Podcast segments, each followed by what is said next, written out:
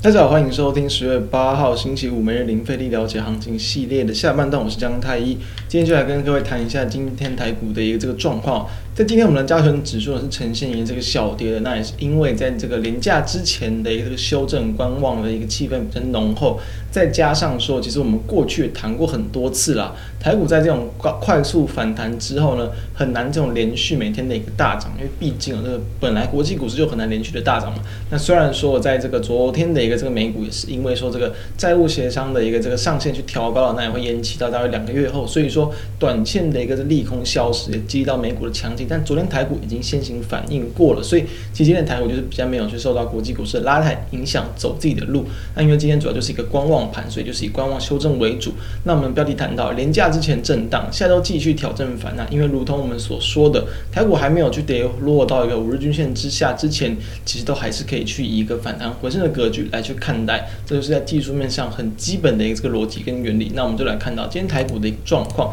今天加权指数呢是开高之后震荡走低嘛，所以说。是出现一点卖压，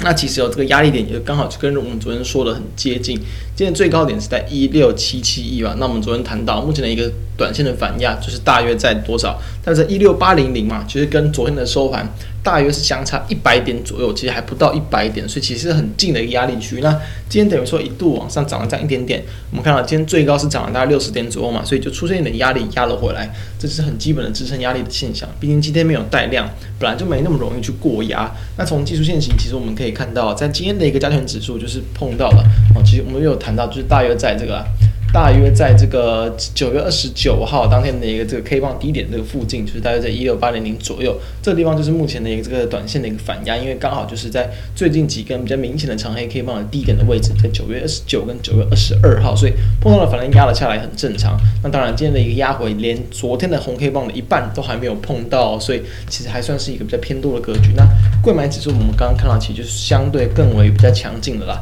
在今天的中小型个股反而都还是有比较明显的一个这个。拉抬的一些力道存在，所以表现都还算是相对的强势，可以持续的一个观察。那今天的柜买指数我们可以看到，其实是非常这个明显的，哦从好一阵子以来啊，算是 好几周以来第一次的量，甚至有超过月均量的，就是在这个下方成交量的部分，它是有去突破一个这个下弯的一个月均量，所以也算是这个人气有更加的去回笼回流的一个这个气势存在，这也是值得观察的方向。因此，我们今天就来看一下，一样近期我们去跟大家追踪过的一些个股。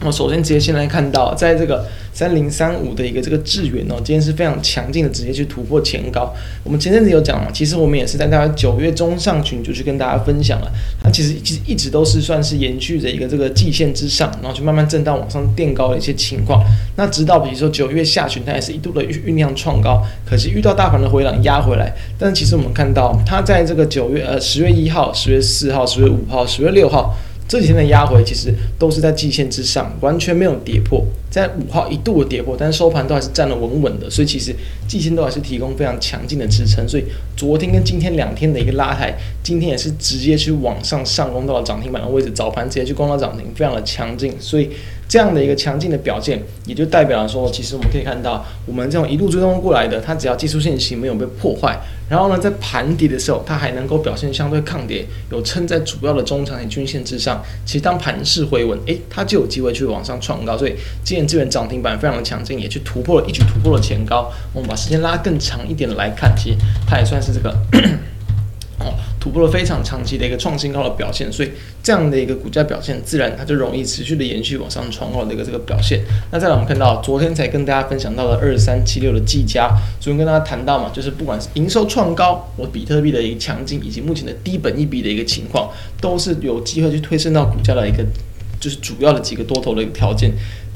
今天的股价是直接往上去开高走高，然后呢，盘中几次碰到涨停板之后，也大概就是在十点之呃十一点之后就直接去锁死，所以说非常的强劲，买盘很多，但是今天量非常的大。不过呢，这样的一个从低档往上去突破月线，再来去突破季线，这种连续的一个攻击的一个模式，都容易去吸引到后续的买盘。那再来我们看到像二三七七的维星哦，当然也是属于板卡相关概念的，表现比较没有那么的强，但是一样哦，它一样今天带来比较大的量，然后同时也是突破了一个季月线交叉的一个位置，虽然今天有留一点上。限，是收涨一点这个一一点一趴，但它一样是具有这个不管是从主讯中，补涨的力道啊，又或者是说突破这个均线反压这样的一个表现，也是值得观察的。再我们看到像二三六八的金像电，我们也是在这几天持续有去跟大家分享。那近期确实是有一点短线落底的一些迹象，即便它有这种限电的一些利空存在，但是股价在这种短线上，在这这几天呢，慢慢去站回到五日均线，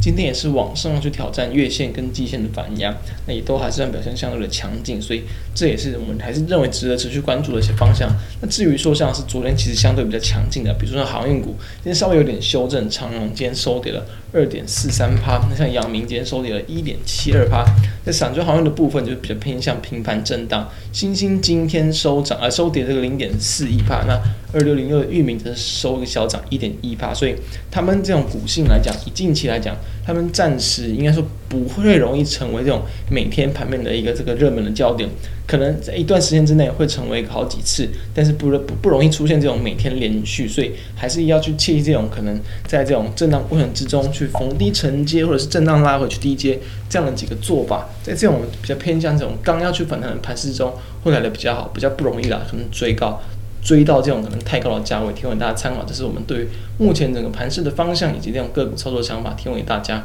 那如如果说觉得大家觉得我们节目不错，我都欢迎可以扫描我们的 QR code 加入我们的 Line，并且欢迎订阅我们 YouTube 频道，开启小铃铛，收听 Podcast。朋友们都欢迎订阅来收听我们每天的盘后解析。祝大家周末愉快，我们下周见，拜拜。